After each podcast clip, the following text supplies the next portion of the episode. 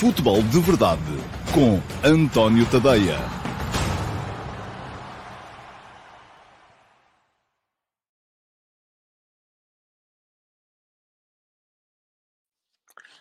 Ora, então, olá a todos, muito uh, bom dia e sejam muito bem-vindos à edição número 676 do Futebol de Verdade para sexta-feira, dia 21 de outubro de 2022. Estamos de volta depois de uh, uma semana praticamente de ausência. Quero agradecer a todos aqueles que foram mandando mensagem, que foram fazendo comentários, um, dar pela falta do Futebol de Verdade. Já estou a ver que. Uh, o programa começa a fazer parte da vossa, da vossa rotina e isso é bom. Agora, é preciso é trazerem mais gente, é preciso é convencerem os vossos amigos a virem cá só uma vez experimentar, a ver se uh, ficam ou não uh, clientes do programa. Ora, muito bem, hoje, uh, como temos uma é a única emissão desta semana. Vai ser uma emissão ligeiramente diferente daquilo que é habitual, porque não estive cá na segunda, na terça, na quarta, nem na quinta. E porquê é que não estive? Não estive porque uh, o comboio do Mundial vai ao bar, tinha que ser posto em andamento e tinha que ser posto em andamento e estava a exigir demasiado de mim, então não conseguia mesmo. Aliás, não conseguia, tenho estado em gravações no, uh, no local para poder Uh, apresentar-vos os episódios curtos da série O Mundial Vai ao Bar, e já saíram dois, uh, e portanto não podia estar lá e estar aqui ao mesmo tempo a fazer o futebol de verdade, ainda não tenho esse dom da ubiquidade. Muito bem, ontem tivemos, além de já termos lá dois episódios curtos, os episódios curtos do Mundial Vai ao Bar são uma coisa, um projeto que eu já tinha há algum tempo e que ainda não tinha avançado, porque, enfim, não tinha uh, sponsor, uh, passou a ter e, portanto, está a ser, está a ser feito. São basicamente 32 histórias para vocês poderem brilhar em conversas de amigos, uh, acerca do Campeonato do Mundo. São historietas sobre o Mundial, é uma história dos Mundiais. Não é bem uma história convencional a dizer o A ganhou o B e depois... A... Não, não é isso. É mais aquele tipo de historietas que vocês podem contar à volta de, de uns copos e de uns pacotes de amendoins para uh, irem mantendo a conversa, a conversa viva. Já lá estão dois episódios, vão ser um total de 32 o último vai sair na véspera do início do Campeonato do Mundo, portanto, no dia 19 de novembro. Uh, daqui até lá, todos os dias, um no meu Facebook, no meu Twitter, no meu YouTube, no meu Instagram, estará lá sempre um episódio do Mundial Vai ao Bar, uh, sempre às 19 horas. Além disso, temos as lives. E ontem tivemos a primeira live uh, com convidados. Uh, devo dizer que uh, esteve muito pouca gente a ver. Uh, e isso, enfim, há sempre muita gente aqui a queixar-se que este horário não é bom, porque se fosse mais tarde, sim, eu podia ver e tal. E, aliás, pergunta-me aqui o Jaime Abreu a que é que se deveu a fraquíssima audiência no Mundial Velbar. Ouça, não, é isso, eu não sei, vocês é que podem saber, vocês é que estão desse lado. Ontem tivemos a primeira live, uh, eu não anuncio convidados com antecedência e não anunciei os de ontem, não vou anunciar os da próxima segunda-feira também. Segunda-feira vamos ter a segunda live uh, e não anuncio por uma razão muito simples. Já sei que as pessoas depois podem ter um imprevisto e falhar e não gosto depois de uh, deixar isso uh, assim, dessa forma, exposto. Agora, ontem tivemos. Uh, íamos debater o grupo A, o grupo A do Campeonato do Mundo, e por isso tivemos lá o uh,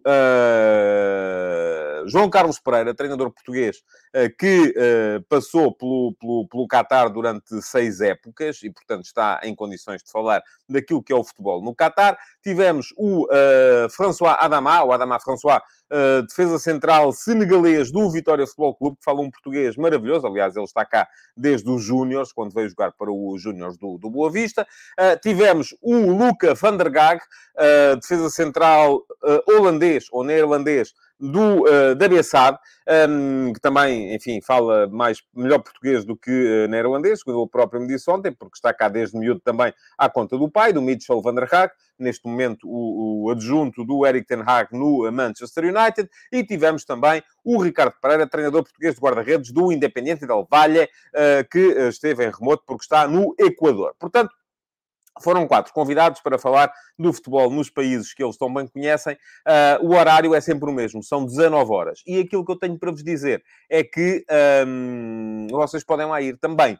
Uh, porquê? Porque a partir... Aliás, ontem já lá esteve o, o, José Vicente, que é um dos subscritores premium do meu uh, Substack, Um, foi uh, ontem não era suposto sequer haver uh, gente a ver ao vivo, mas a partir da próxima segunda-feira, quando formos discutir o grupo B, uh, vai poder haver gente a assistir ao vivo. E como é que podem assistir ao vivo? Há duas maneiras. Uma das maneiras é uh, irem aos giveaways que a MUS, que é o patrocinador da iniciativa, vai fazer nas suas redes sociais. Portanto, a partir daí poderão eventualmente conseguir entrar na sala. A outra maneira é serem subscritores premium do meu Substack. E vou deixar aqui uh, o link para poderem tornar-se subscritores premium do meu Substack. Uh, porquê? Porque em todos os textos que eu vou uh, enviando para os subscritores premium. Vem no final a forma de vos dizer como é que podem reservar, não é um, são dois lugares na sala para poderem assistir às eh, lives do Mundial Vai ao Bar. Na próxima segunda-feira estou a contar, não vou dizer quem são, mas estou a contar ter lá três ex-internacionais portugueses. Portanto, um, já estamos a ver que vai ser um programa de uh, alta, um, de alto interesse. Bom, vamos parar com, com, com isso. Já sabem, o Mundial Vai ao Bar está no uh, meu canal de YouTube, está também nas minhas redes sociais. Quem quiser ver, uh, pode ver. Aquilo ontem não correu maravilhosamente do ponto de vista técnico e por isso mesmo não queríamos ter lá gente a assistir uh, ao vivo. O José Vicente, que esteve lá presente, Uh, pode servir de testemunha disso mesmo, e eu acho que ele não está aqui porque ele não costuma estar uh, no, no, nos diretos do, do, do, do, futebol. De verdade, provavelmente está a, a trabalhar, uh, mas um, vai correr melhor. Tem que correr melhor na próxima, na próxima segunda-feira, até porque vamos ter gente lá a assistir em, uh, ao vivo e, portanto, isso vai ser naturalmente muito, muito, muito importante. Ora, muito bem, vamos arrancar com o programa. Um, e o programa, conforme sabem, uh, tem uma dinâmica muito própria e a dinâmica uh, começa precisamente por esta nova secção. E esta nova secção é a Pergunta na. Ora, muito bem. Pergunta na é o que vem substituir a anterior pergunta do dia. É na mesmo, é a pergunta que eu escolho entre as perguntas que são colocadas na gravação, na caixa de comentários da gravação do meu uh, canal de YouTube, do Futebol de Verdade no meu canal de YouTube. Portanto, já sabem, se quiserem uh, ser uh, selecionados, têm que ir, não, não servem as perguntas colocadas aqui no live chat, têm que ir deixar perguntas na caixa de comentários da emissão gravada. E hoje a pergunta na MUS é do Zezinho SLB.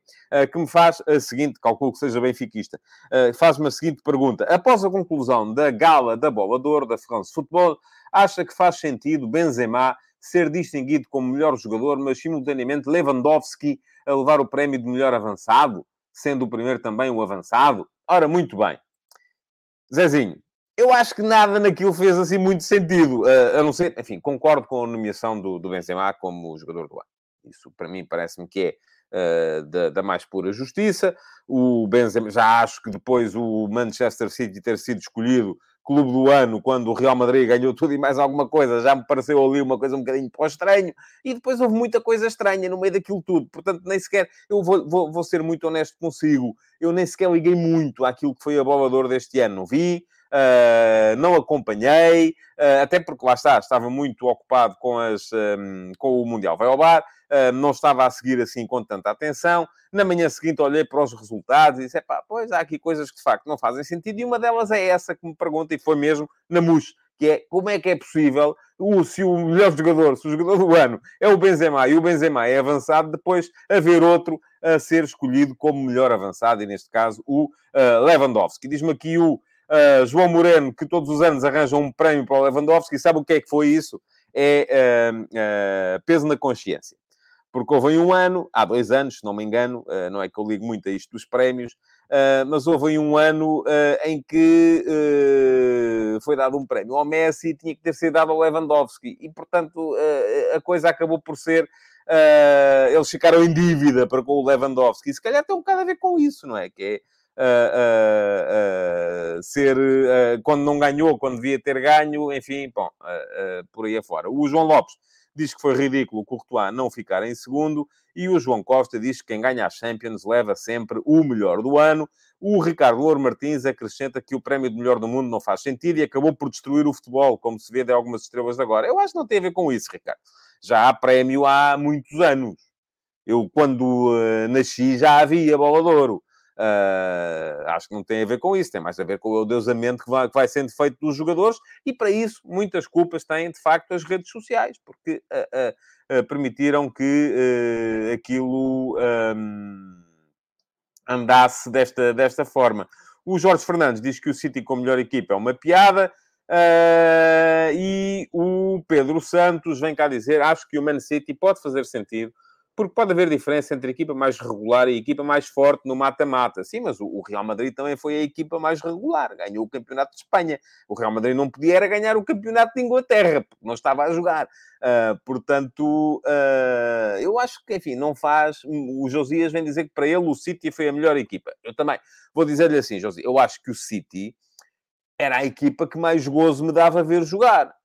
Agora, a melhor equipa, não sei tenho muitas dúvidas, porque não são coisas, uh, não são a mesma coisa. E como não são a mesma coisa, enfim, diz aqui o Pedro Botelho, pergunta se o prémio do Lewandowski, Lewandowski não foi por ele ser o melhor marcador. Não, isso é a bota de ouro, é outra coisa. A bota de ouro vai para o jogador, ali com coeficientes de ponderação, que faz mais golos.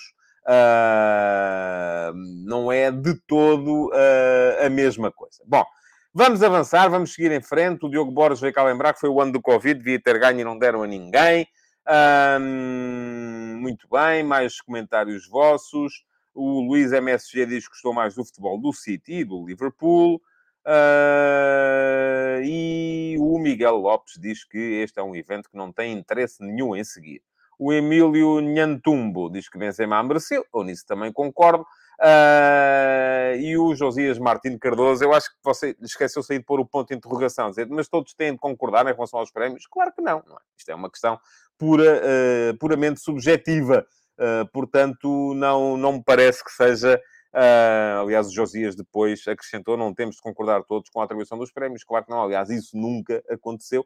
Enfim, há de ter havido uns anos em que há de ter acontecido, mas não, é, não é de todo, não tem que ser sempre, sempre, sempre uh, assim. Bom, extinta a pergunta do dia de hoje, ou respondida, já sabem o que é que têm que fazer para uh, poderem ter, uh, para ganharem a, a, pergunta, a pergunta na MUS, que é assim que passou a chamar-se.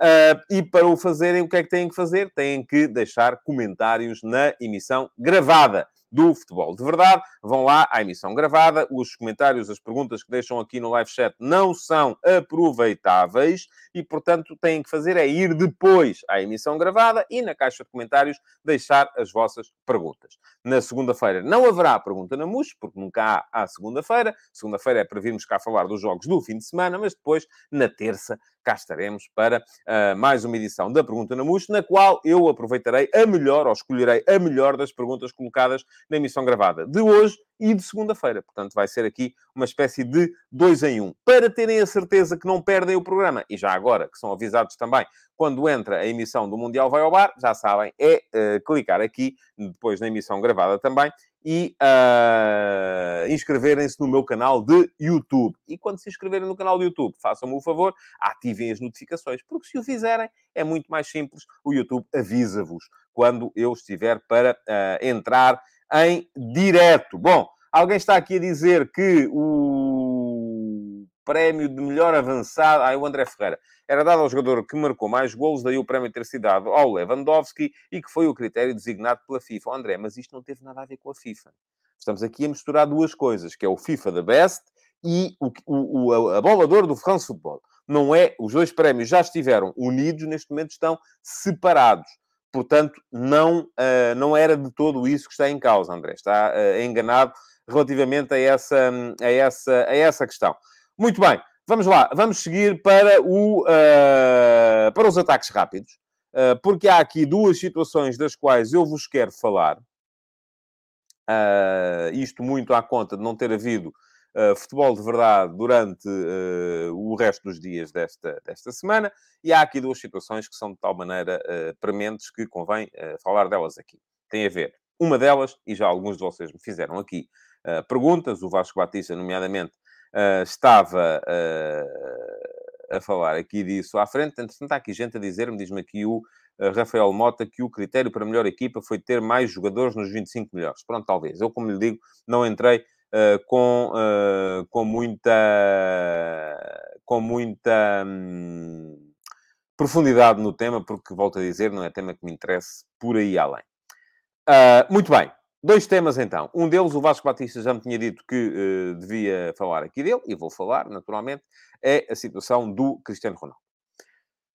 O comportamento do Cristiano Ronaldo anteontem no jogo contra o Tottenham uh, foi uh, absoluta e totalmente inaceitável. Não é permitido a ninguém, nem ao Cristiano Ronaldo, nem ao fantasma do Maradona, nem ao Pelé, nem a rigorosamente ninguém fazer aquilo que Cristiano Ronaldo fez no jogo contra o Tottenham. E o Mani Calavera veio cá, vem cá agora dizer uh, Ten Hag confirma que Cristiano se recusou a jogar contra o Tottenham. Que dizer? Que dizer é que está suspenso, aparentemente, ou afastado do, do, da, da, equipa, e muito bem. O Pedro Botelho já se percebeu que está do outro lado. Diz que Ten Hag gosta de humilhar jogadores. Mas, ó, Pedro, o que é que é humilhar jogadores? É não o pôr a jogar? Então, e os outros que estão no banco também foram humilhados? E uh, a necessidade de um determinado jogador jogar, o que é que isso é em termos de respeito pelo grupo, de respeito pelo resto da equipa? Não há maneira nenhuma de justificar aquilo que o Cristiano Ronaldo fez no jogo contra o Tottenham. Tal como há pouca, poucas maneiras de justificar, e diz-me aqui o João Costa, a 3 minutos do fim, ó oh, João, nem que fosse a um segundo do fim para queimar tempo para aguentar a vantagem. Não interessa há ali um objetivo. E o objetivo é a equipa ganhar. A equipa estava a ganhar. Portanto, o objetivo foi cumprido. Não há razão nenhuma para ninguém, desde o presidente ao acionista, ao uh, tratador da relva, estar insatisfeito. Porque eu joguei mais e tu jogaste menos. Isso não existe. Diz-me aqui o Miguel Lopes, e tem razão. Como disse Alex Ferguson, no one's bigger than the club. É mesmo isso. Não há eh, nenhuma justificação para isso. E diz-me ainda ao Pedro Botelho, qual a diferença de um treinador a seguir a um jogo dizer que não colocou o Cristiano por respeito e depois no outro colocá-lo a um minuto do fim? Eu acho que o Ten Hag não devia ter dito aquela questão do respeito, mas eu consigo perceber a diferença. A diferença é, num jogo, o jogo estava perdido. E o objetivo, volto a dizer, é a equipa. O objetivo é a equipa ganhar com o Man United a perder por já nem sei quantos é que eram, mas eram muitos, contra o City, colocar fosse quem fosse a jogar, servia zero. Não servia para nada. E aí sim eu percebo que tenha que haver algum respeito perante a, a, a história do Cristiano Ronaldo. Tanto, tanto dava meter lá o Cristiano Ronaldo como a mim ou assim. O United ia perder. No jogo de ontem, se calhar não era tanto assim. Enfim, a vantagem eram dois golos. Anteontem, perdão. A vantagem eram dois golos. E pronto, eu percebo que... Agora, o que se passa é que o Cristiano estava... E aqui é que vamos à raiz do problema. A raiz do problema é que cada vez mais as grandes estrelas do futebol mundial estão afundadas dentro da sua bolha de idolatria. E as redes sociais têm muita culpa disso também.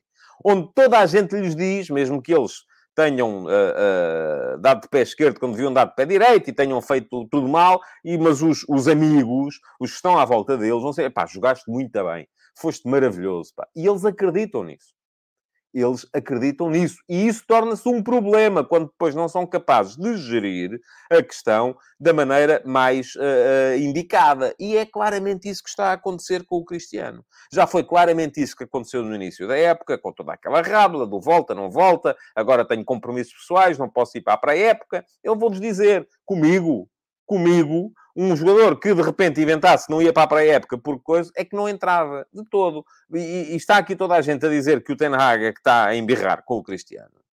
Não está. O Cristiano começou por trazer o problema para cima dele. Agora, tinha uma maneira de o resolver, que era integrar-se e aceitar. E é isso que ele não está a ser capaz de fazer. Porque não está a suportar uma coisa que é, do meu ponto de vista, fundamental em qualquer desporto coletivo é a ideia de que primeiro está a equipa. Será inteligente para o Man United agora integrar o Cristiano ou seria? Eu acho que sim, porque eu continuo a achar que o Cristiano Ronaldo pode ser útil ao Manchester United, como continuo a achar uh, que o Cristiano Ronaldo pode ser útil à seleção nacional. Agora, para ser útil ao Manchester United e à seleção nacional, ele tem que ser capaz de integrar um ambiente coletivo. E ele tem que fazer a parte dele também. Aparentemente, no Man United não está a fazer. Já vi o comunicado de, uh, enfim, é um pedido de desculpas, sem pedido de desculpa, do uh, Cristiano Ronaldo também nas redes sociais. Assinalo que sim, que é ótimo, é uma, é uma medida, no, é um passo no, no caminho correto, mas aquilo que me preocupa é estar a perceber daqui que ele não está a ser capaz de encarar aquilo que é a realidade dele. E a realidade dele é que o fim está a aproximar-se. Eu não vou dizer que ele está acabado, não está. Volto a dizer, acho, e, e, e diz-me aqui o uh, Aftrax 79. Cristiano não deve jogar mais. O Fernando Santos ainda assim vai levá-lo ao Mundial. Claro que vai e tem mais é que levar. E desculpe lá, gosto muito dos Kraftwerk e, da, e, e, do Tour de France, mas uh, ah, um, discordo de si em absoluto. Ou discordo da, da, daquilo que parece estar atrás da sua, da sua pergunta. Porquê? Porque, para já, há aqui duas situações. Tanto quanto sabemos, o Cristiano, no ambiente de seleção, não falhou. Não foi no ambiente de seleção que ele fez este tipo de birras, foi no ambiente Manchester United. Ele não deve ser punido na seleção por causa daquilo, das birras que está a fazer no Manchester United. Agora, sou sensível a outro tipo de argumentos. Então, mas ele vai chegar lá sem ritmo, sem estar a jogar? Sim, isso pode ser um problema. Mas volto a dizer aquilo que digo sempre. A razão fundamental para um jogador ser chamado a uma seleção nacional não é aquilo que fez, é aquilo que pode fazer.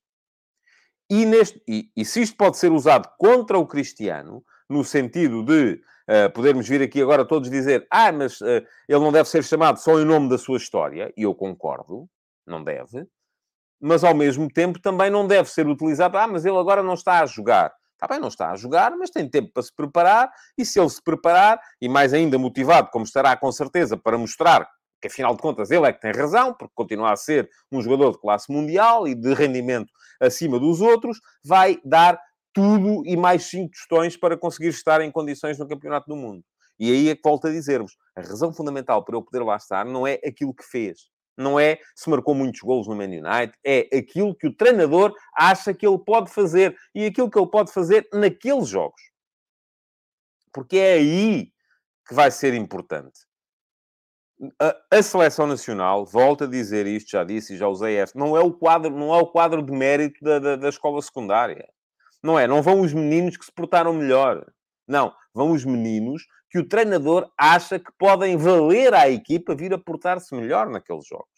Eu percebo que haja muita gente que olhe para a seleção como quase os prémios da France Futebol. É assim, vão os que jogaram melhor e tal. Assim, está bem, mas os que jogaram melhor, depois não baterem certo uns com os outros, a equipa fracassa. E volto a dizer-vos, aqui o objetivo principal é a equipa. E os jogadores têm que perceber isso. O Cristiano não percebeu isso no Manchester United. Não sei se terá a capacidade de o perceber na seleção nacional quando for confrontado com, uma, uh, com um ambiente diferente. Um ambiente que ele já não é, não é ele que põe e dispõe tudo e mais alguma coisa. Esse é um teste. Agora, esse teste tem que ser o Fernando Santos a fazê-lo. Tem que ser o selecionador nacional a fazê-lo. Tem que ser o selecionador nacional a pôr em cima da mesa uh, aquilo que é uma evidência, que é a seleção não depende ou não tem que ser gerida em função dos interesses de um jogador. Tem que ser gerida em função dos interesses do coletivo. E se for preciso o Cristiano, na dada altura, ser substituído, ele tem que ser substituído. E aqui retomo aquilo que vos disse uh, na, na, última uh, jornada dupla da Liga das Nações. No jogo contra a Chequia, com Portugal a ganhar por 3 a 0, e atenção, isto é ótimo para perceberem a questão uh, do Manchester United também e da diferença de atitude do Ten Hag no jogo contra o City e agora no jogo contra o Tottenham. Porque o que está acima de tudo é a equipa. O que está acima de tudo são os interesses da equipa. E, Seleção Nacional, Jogo contra a Chequia. O Portugal estava a ganhar 3 a 0. O Cristiano não estava a fazer um bom jogo. Devia ter saído, volto a dizer, não. Já o disse na altura, não. Porquê? Se ele estava a jogar mal e estava assim. Ok, mas aquele jogo estava ganho. O que é que era importante para aquele jogo em termos de equipa? Ganhar. Estava assegurado. O que é que era importante naquele jogo em termos de equipa a seguir? Eventualmente, moralizar o Cristiano. Fazer com que ele ganhasse minutos. Fazer com que ele ganhasse ritmo. Razão mais do que suficiente para ele ter ficado em campo os 90 minutos e, do meu ponto de vista, muito bem. Agora, depois, no jogo contra a Espanha, e quem viu o jogo na RTP e assistiu aos meus comentários em direto, percebeu isso. Sempre que um jogador se preparava para entrar, eu dizia assim, bom, agora deve sair o Cristiano. Nunca saiu. Devia ter saído. Porque estava a jogar mal também. Sim, estava. Mas a diferença entre esse jogo e o jogo contra a Chequia é que nesse jogo objet... o objetivo principal, que volto a dizer qual é, equipa, não estava garantido. E, portanto, era importante, primeiro que tudo, garantir esse objetivo principal, a vitória da equipa. E para o conseguir, no meu ponto de vista, e claro, admito que o do Fernando Santos tenha sido diferente, no meu ponto de vista, fazia sentido tirar o Cristiano e colocar outro jogador em vez de sacrificar, já nem me lembro quem foi, mas houve jogadores que saíram, em vez de sacrificar os jogadores que, que saíram nessa altura. Uh, muito bem. Uh, o Pedro Botelho continua a ver esta questão em função do Cristiano contra o Newcastle, estava 0 a 0 e foi o único a sair. Pedro, se foi o único a sair, foi porque o treinador achou que ele devia sair. Qual é o problema? Mas agora há jogadores que não podem sair, há jogadores que não podem ser suplentes, há jogadores que têm de entrar se estiverem no banco. Não há. Eu já vos disse isto aqui uma vez, uh, uh, a propósito, inclusive, da. Uh, enfim, não tem nada a ver, é um, é um ambiente completamente diferente, mas já vos disse aqui, eu, o meu, eu, eu nunca fui atleta de, de. Joguei basquetebol durante dois anos na, na formação, era um base extrema ainda assim, mais ou menos jeitoso, mas futebol então nunca joguei. E, e, parei de jogar basquete aos 17 anos. Portanto, não, não, é, não, não tenho grandes conhecimentos de como é que funcionam os balneários das equipas profissionais como é que funcionam os balneários de todo. Mas acompanho o meu filho no rugby há uh, eh, 10 anos. Uh, e ele tem a felicidade uh, de ser titular na equipa dele. Mas a questão é, se um dia for suplente, como creio que só lhe aconteceu uma vez, é suplente, ele tem mais é que aceitar. Porque quando um jogador chega a dizer eu não posso ser suplente, ou porque é que eu não estou a jogar, está a perder o respeito aos outros. Está a perder o respeito à equipa pode discordar, pode achar assim, eu sou melhor, eu devia jogar, pode achar. Agora, a partir do momento, e os treinadores dizem sempre a mesma coisa, ou devem dizer sempre, ah, eu devia jogar, está bem, então quem é que sai? Quem é que não joga? A quem é que vais faltar ao respeito para, uh, uh, uh, para justificar a tua titularidade? Bom, muito bem, mais comentários vossos. Diz o João Costa que o Cristiano Ronaldo não foi preparado para o final de carreira, de todo, e lá está, tem a ver com a tal bolha de, endeusamento que está à volta, não é só dele, é dele e de todas as grandes estrelas do futebol mundial. e temos que seguir em frente, talvez havia aqui mais, uh, mas enfim, há tantos comentários uh, que eu, entretanto, fui, fui perdendo, estava para aqui a falar e fui perdendo os comentários que para aqui estavam, mas tu, bom, ok, muito bem. Uh, já vi que há muita gente a pensar uh, como eu, há muita gente a pensar também de maneira, de maneira diferente. Agora, aquilo que eu tenho para vos dizer é de facto isto: objetivo fundamental, equipa. O objetivo fundamental foi atingido. Não é admissível. Ele até pode estar frustrado por dentro por não ter jogado. O facto de o demonstrar publicamente é uma enormíssima falta de respeito pelos outros, pelos seus companheiros de equipa. É só isto que vocês têm de perceber, e quem perceber isto uh, percebe muito bem uh, uh, aquilo que é o desporto. Quem não perceber isto não percebe o que é o desporto. Diz o João Lopes, segundo a ideia do António, então não entendo porque se observam os jogadores. Eu explico-lhe. A forma não interessa para nada. Não é quadro de honra. Leva-se os que gostam mais. Não foi isso que eu disse. E não se interessa se jogam muito ou pouco, bem ou mal. Não foi isso que eu disse eu não disse que eram os que gostam mais. São aqueles que o treinador acha que fazem sentido para atingir os objetivos da equipa. E o jogador pode até não estar a fazer bem no, ambiente de clube, mas ele acha que o treinador pode levá-lo, achando que no ambiente de seleção, com as alterações táticas, técnicas, estratégicas, de ambiente, ah, ele vai fazer bem. E ninguém lhe pode levar a mal, porque ele só tem que responder perante uma coisa que é os resultados. Se os resultados funcionarem, meu amigo, esqueça lá isso. Até pode ser com malta que não jogava no clube. Qual é o problema? Se, o, se, eu entendo que o jogador A no clube está a ser utilizado fora de posição, num sistema que não lhe convém, uh, e depois acho que tenho para ele na seleção uma maneira de o utilizar que pode vir a ser, em que ele pode vir a ser muito importante, não o chamo porque ele, deu, uh, porque ele não fez bem no clube. Então, mas vou prejudicar aquilo que são os interesses da minha equipa, que é a seleção? Não, de maneira nenhuma. Isso não faz nenhum sentido. Bom, vamos seguir em frente. Quero falar-vos ainda do Sporting e, um, e do Clássico. Aliás, diz aqui o G. Santos, vamos, mas é ao Clássico, vamos embora. Mas antes disso, ainda deixar-vos aqui uh, uma breve nota relativamente ao Sporting. Só para vos dizer, uh, para quem uh, não, não, não, não costuma ir ao Substack, eu hoje nem pus a passar aqui em baixo o, o, o, o rodapé com o, com o endereço que é tadeia.substack.com. Está a passar já a partir deste momento. Um, não vou falar aqui muito sobre a questão do, do Sporting. O Sporting entrou outra vez em uh, crise geral. Uh, entrou em crise geral por causa de dois jogos muito mal conseguidos contra o Marselha. Esses aí fruto de erros individuais. Em Marselha, fruto de um erro do Adam. Em casa, fruto de um erro do Osgaio. Uh, Parece-me que é redutor estar a reduzir os maus resultados a esses dois erros, porque, enfim, em Marselha o Sporting até estava melhor que o Olympique de Marselha uh, até determinada altura. No jogo em casa contra o Marselha, não. O Marselha já estava melhor, mesmo antes da, da grande penalidade do Jogai. Portanto, acho que é uh, absurdo estarmos aqui a dizer que o Sporting perdeu em casa com o Marselha por causa do Jogai. Não, não acho que tenha sido de todo. já estava pior, já estava pior antes. O Marselha já estava melhor antes. E depois, a seguir, diz-me aqui o João Costa, e na taça, sim, eu sei, não me vou esquecer da taça.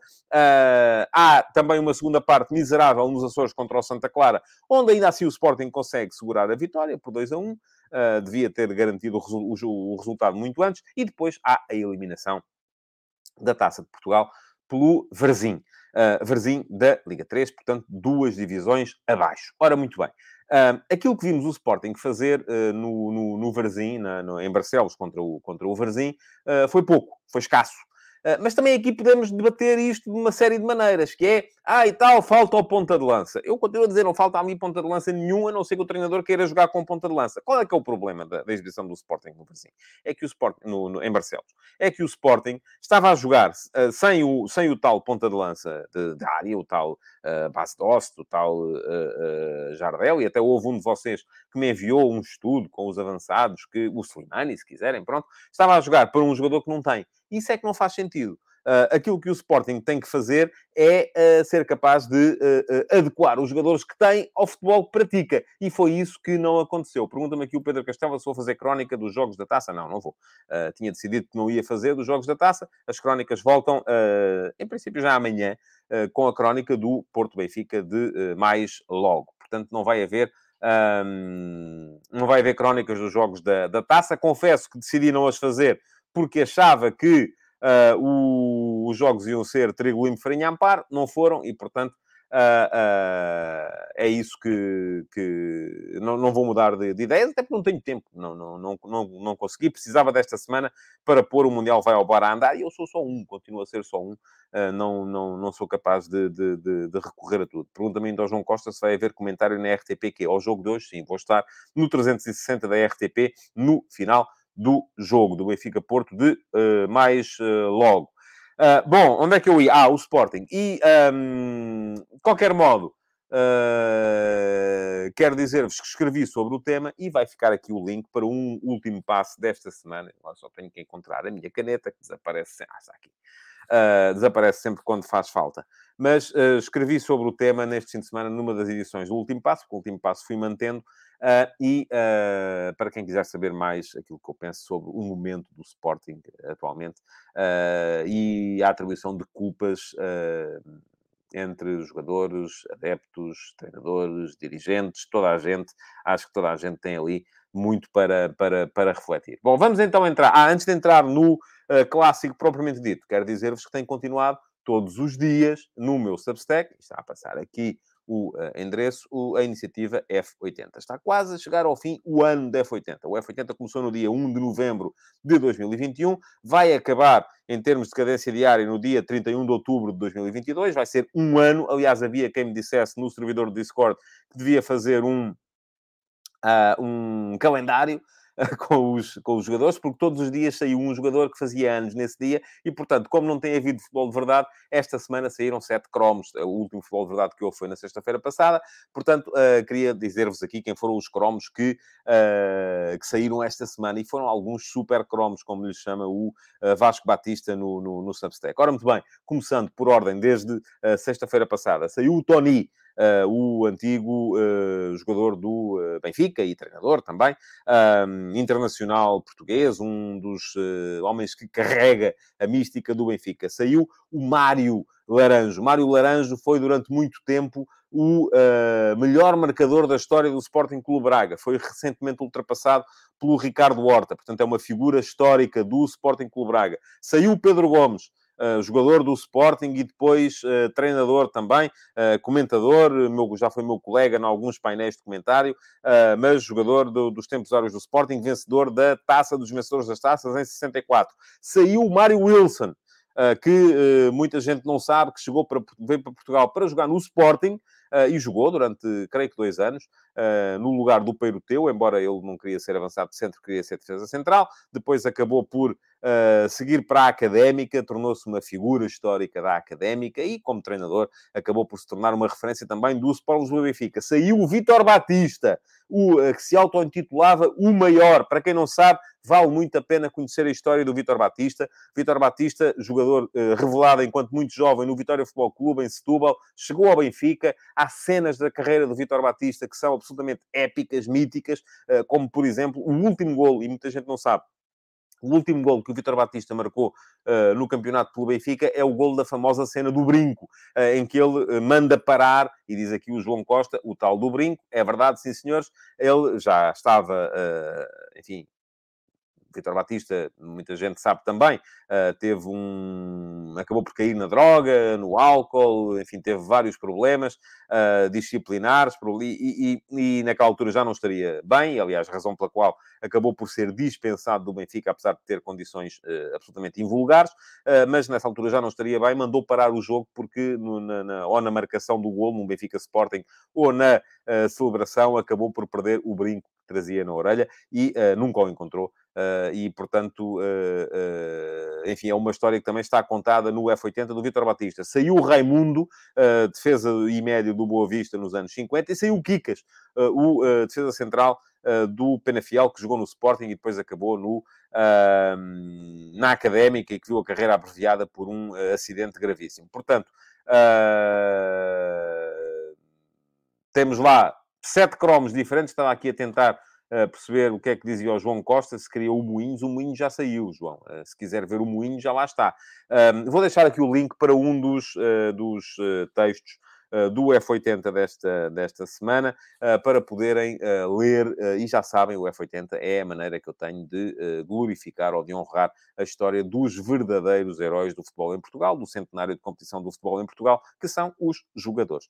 São, todos os dias passa por lá um toda a história contada, cromos da época, uh, com imagens do, desses, desses jogadores. A partir do dia 1 de novembro, o F80 vai deixar a cadência diária para passar a uma cadência semanal, mas vai continuar, porque é algo que me dá a mim gozo fazer. Não consigo é aguentar o ritmo a fazer um todos os dias, uh, porque, enfim, tem que fazer outras coisas e o F80 não é propriamente uma coisa que me traga assim tantos subscritores e, portanto, uh, eu tenho que me centrar, de facto, naquilo que me paga o salário. Bom, vamos entrar então no uh, ataque organizado para, para hoje. Uh, e hoje nem estaria bem se não vos falasse aqui do uh, Porto Benfica de mais logo. Eu estou muito uh, expectante relativamente ao jogo. e diz-me aqui o Jorge Fernandes que o Pássaro Azul, e o Pássaro Azul estamos a falar do José Pereira, o guarda-redes do Belenenses, que foi uh, titular da seleção portuguesa no Mundial de 66, é uma da razão pelas quais o Jorge é belenenses, obrigado F80, pronto, também já lá está. A história do José Pereira, Jorge, creio que já terá com certeza uh, lido. Epá, não me venham cá com coações e com catões, isso é uh, CMTV, não quero saber disso para nada, não me interessa nada. Quero falar, uh, quero falar-vos aqui de futebol. Um, futebol é disso que quero, que quero falar. Pergunta-me aqui o, o, Dani Salgueiro se eu já pensei em alterar o horário do futebol de verdade, podia trazer mais pessoas à live. Ó oh, Dani, sim, já pensei, mas uh, uh, ainda por acaso acabei por não dizer isto no início. Ainda ontem fiz o Mundial Vai ao Bar. Uh, com quatro convidados às 19 horas e tive oito vezes menos pessoas a assistir, apesar de estar o Mundial vai ao bar, ao contrário do, do, do, do, do futebol de verdade, que é só no YouTube, o Mundial vai ao bar estava no YouTube no, uh, e no Facebook. E, no entanto, aquilo teve sempre muito pouca gente a assistir. Portanto, 19 horas também parece que não é bom. Agora, uh, enfim, vamos, vamos, vamos ver. Bom, o clássico. O que é que... O que é que esperamos do clássico, não é? E temos... Enfim, vamos falar aqui 5 minutos do, do jogo. Uh, não sei, queria que também me dissessem da vossa parte o que é que esperam do jogo. Uh, Diz-me aqui já o Nelson, uh, pergunta-me se eu acho que o jogo no Dragão pode ser para o Benfica um teste de caráter, como foi para o Braga, mais do que o resultado. Pode ser também. Aliás, eu escrevi hoje de manhã sobre o, sobre o clássico e fica aqui já o link uh, para poderem ler aquilo que, que tive a dizer sobre o, sobre o tema. Eu acho que este jogo, e estiveram muito bem os dois treinadores ontem na, nas. nas nas conferências de imprensa de antecipação do jogo, o uh, Roger Schmidt uh, vir chamar a atenção para o facto de, pá, pronto, ok, o Benfica não ganha ao Porto há nove jogos, tem sete derrotas e dois empates. Mas uh, esses números não vão entrar em campo. E é verdade. Diz-me o João Costa que estiveram cautelosos. Sim, mas também faz parte, não é? É verdade, os números não vão entrar em campo. Uh, isto é, só porque uma equipa perdeu 10 jogos seguidos contra a outra, não quer dizer que vá perder o 11 primeiro. Pode até ganhá-lo. Agora, há uma coisa aqui que o Roger Schmidt sabe, como é evidente, uh, não quis falar do tema, mas sabe como é evidente, é que se aos nove jogos que já lá estão, se somar um décimo, o Benfica tem aqui um problema. É que está a fazer um início de época extraordinário. Eu já vi memes do Roger Schmidt com o chapéu da macieira do uh, Sven Horan Eriksson, uh, como se o, o, o, ele fosse uh, a recuperação de Eriksson à frente do Benfica. O Benfica está a jogar como nunca jogou, ou como não jogava desde o tempo do Eriksson, mas, apesar desse início de época extraordinário, se o Benfica perder logo, fica igual em pontos ao Porto. Portanto, isto pode vir a afetar, de certa maneira, uh, aquilo que é a dimensão mental, a dimensão psíquica da equipa do Benfica. É verdade que o Benfica pode perfeitamente perder. Se perder, fica igual ao Porto. Igual ao Porto, enfim, eh, já tendo jogado no Porto. Portanto, parece-me que não é, não é problemático para o Benfica, em termos de classificação, mas pode ser problemático aqui. Porque os jogadores vão começar a achar que nem com a mudança de treinador, nem com a mudança de futebol, conseguem derrotar aquele adversário que já não, ao qual já não ganham há nove, há nove jogos. Portanto, hum, sim, as estatísticas ou a história, eu gosto mais de lhe chamar a história, para mim, estatísticas é outra coisa. A história não entra em campo, mas pode ser importante no, no final do jogo. Do outro lado, dizia o Sérgio Conceição, e do meu ponto de vista também uh, bem, uh, que uh, o Benfica mudou muito e mudou muito, sobretudo, nos, comportamentos sem bola. E eu acho que sim, acho que isso é verdade. Acho que o Sérgio abalançou-se um bocadinho mais na leitura futebolística uh, daquilo que pode vir a ser o clássico, e eu, foi isso que escrevi hoje de manhã, acho que este clássico vai ser muito marcado pelos comportamentos sem bola. Nós, quando vemos a bola, quando estamos a ver o futebol, aliás, a expressão é, vou ver a bola, uh, estamos sempre a ver os jogadores que têm a bola. E então, vendo isso na televisão, é muito evidente. Uh, mas é super importante, super importante a forma como a equipa se comporta sem bola. E eu acho que grande parte da dimensão estratégica do jogo, a grande alteração do Benfica, tem a ver com a alteração dos comportamentos sem bola. E atenção, não são os não é não é porque agora o Benfica pressiona, o Benfica já pressionava, meus amigos. Eu sei que vocês não gostam nada que eu diga isto. Sobretudo aqueles que acham que o Roger Schmidt é o maior gênio, e é um bom treinador, sem dúvida nenhuma, mas que acham que é o maior gênio à face da Terra. O Benfica, os princípios de hum, organização defensiva e pressão alta, e os princípios de uh, resposta à perda e, portanto, transição defensiva são os mesmos que eram com o Jorge Jesus. Uh, diz o Ricardo Costa, agora pressiona com mais jogadores e melhor. Com mais, não. Melhor, sim. Pressiona com outros jogadores. A questão é essa. O Benfica, já no ano passado, aliás, o Benfica no ano passado, há um jogo que é evidente para mostrar isto, que é o Benfica Sporting da Luz, ainda com o Jorge Jesus em que o Benfica já tinha este comportamento de morder na frente a saída de bola do adversário com referências de pressão individuais. É o cada um ao seu. E há muitos treinadores a fazerem isto. Há cada vez mais treinadores a fazerem isto. Uh, qual é que é o problema? É que aqueles jogadores que o Benfica tinha não eram capazes de fazer esse tipo de, de, de, de ação defensiva. O Benfica tinha um meio-campo com o Weigl e o Tarabt. O Weigl, e aquilo, atenção, não se trata de serem melhores jogadores ou piores jogadores. Eu sempre disse aqui e mantenho que o Weigl é um extraordinário médio. Uh, o André insiste, diz que pressionava em zonas diferentes. Olhe que não, André, não pressionava, era igual.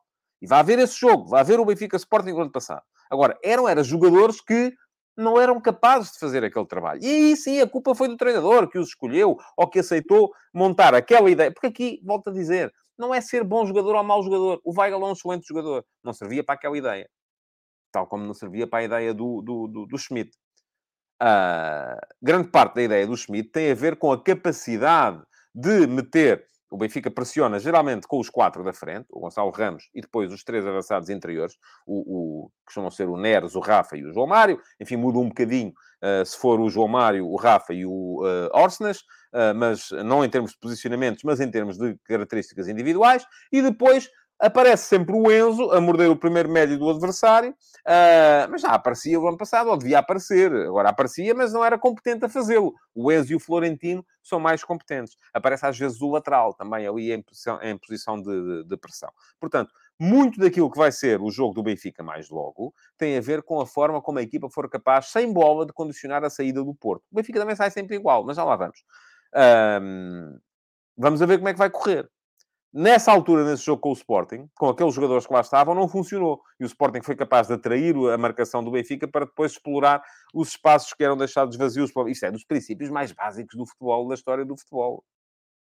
Atrair o marcador individual para depois explorar o espaço deixado vago. Foi isso que o Sporting fez e por isso chegou a 3-0 com muita facilidade no jogo da luz do ano passado. Agora, estes jogadores do Benfica são melhores nesse tipo de comportamentos.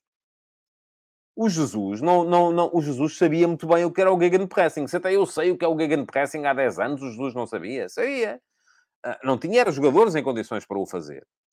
Uh, agora, uh, estava a falar aqui da... da, da um, pronto, diz-me aqui o Miguel Galvão, o João Mário e o Weigl fartavam-se de pressionar o seu jogador pelo campo todo e davam um resultado espetacular. É verdade, eles iam lá. Agora, não tinham era competência para tal.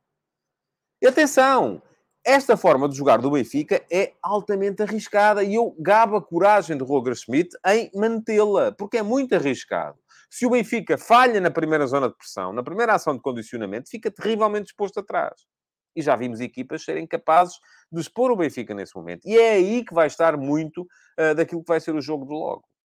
O Benfica vai pressionar. Como é que o Porto vai sair? Ninguém sabe.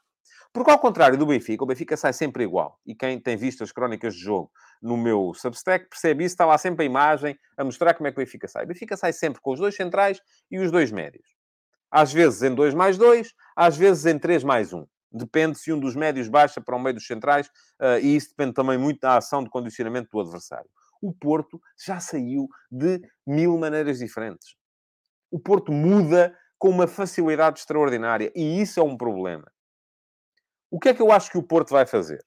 Bom, para contrariar a saída do Benfica, parece-me evidente, o Benfica sai sempre da mesma forma, tal como já disse. Acho que o Porto, muito provavelmente, eu era isso que eu faria, não sei se é isso que o Sérgio Conceição vai fazer, tentar empurrar o Benfica para sair pela esquerda. Por duas razões. Primeira razão, tentar impedir que, ou não deixar bola uh, descoberta para o António Silva. O António Silva, com bola descoberta, é um jogador muito eficaz em termos de passos de longa distância, passos de ruptura não, é importante para o Porto não deixar o António Silva com bola, bola descoberta, quer dizer, com bola sem pressão. Uh, e, portanto, condicionamento impedir a saída através do António Silva. Uh, levar o Benfica a sair pela esquerda, pelo Otamendi e pelo Grimaldo. E dizem vocês, não, mas o Grimaldo não é um jogador uh, fortíssimo do ponto de vista criativo, técnico. É. Mas o Benfica geralmente sai por um lado, atrai o adversário e depois define pelo outro.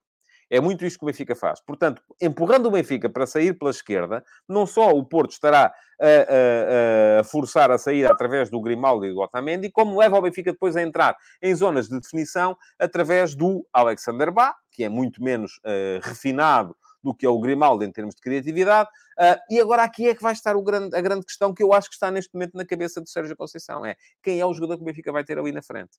Vai estar o João Mário? O João Mário é um jogador capaz de desequilibrar. É um jogador muito capaz de pensar o jogo e de escolher a melhor solução. Vai estar o Neres? Uh, é diferente. Apesar de tudo, é diferente. Não é um jogador tão influente, não é um jogador que baixe tanto para pensar o jogo, não é um jogador tão capaz de devolver o jogo para o outro lado, se for caso disso. Uh, vai estar o Arsenal do lado esquerdo? Enfim, vamos a ver. Eu acho que muito daquilo que é a estratégia do Porto para este jogo vai depender disso, uh, porque o Porto, e atenção, ainda hoje de manhã falei sobre isso, o Porto tem uh, jogado do ponto de vista defensivo de muitas formas diferentes. E dizem vocês, ah, é sempre uma linha de 4. É. Quer dizer, é sempre uma linha de 4. Mas reparem, por exemplo, como é que foi essa, formada essa linha de 4 no jogo com o Sporting. No jogo com o Sporting, o que é que o Porto fez? Não, não uh, subiu muito a primeira linha de pressão. Porquê? Porque uh, o Sporting também joga sempre com 2 mais 1, um, sai sempre igual. Os dois centrais do lado e o Coates, ou o central do meio, avançam uns metros para poder vir receber nas costas da primeira linha de pressão e dessa forma encaminhar logo a equipa em superioridade para a frente. O Porto, para não permitir isso, colocou a primeira linha de pressão a seguir ao Coates.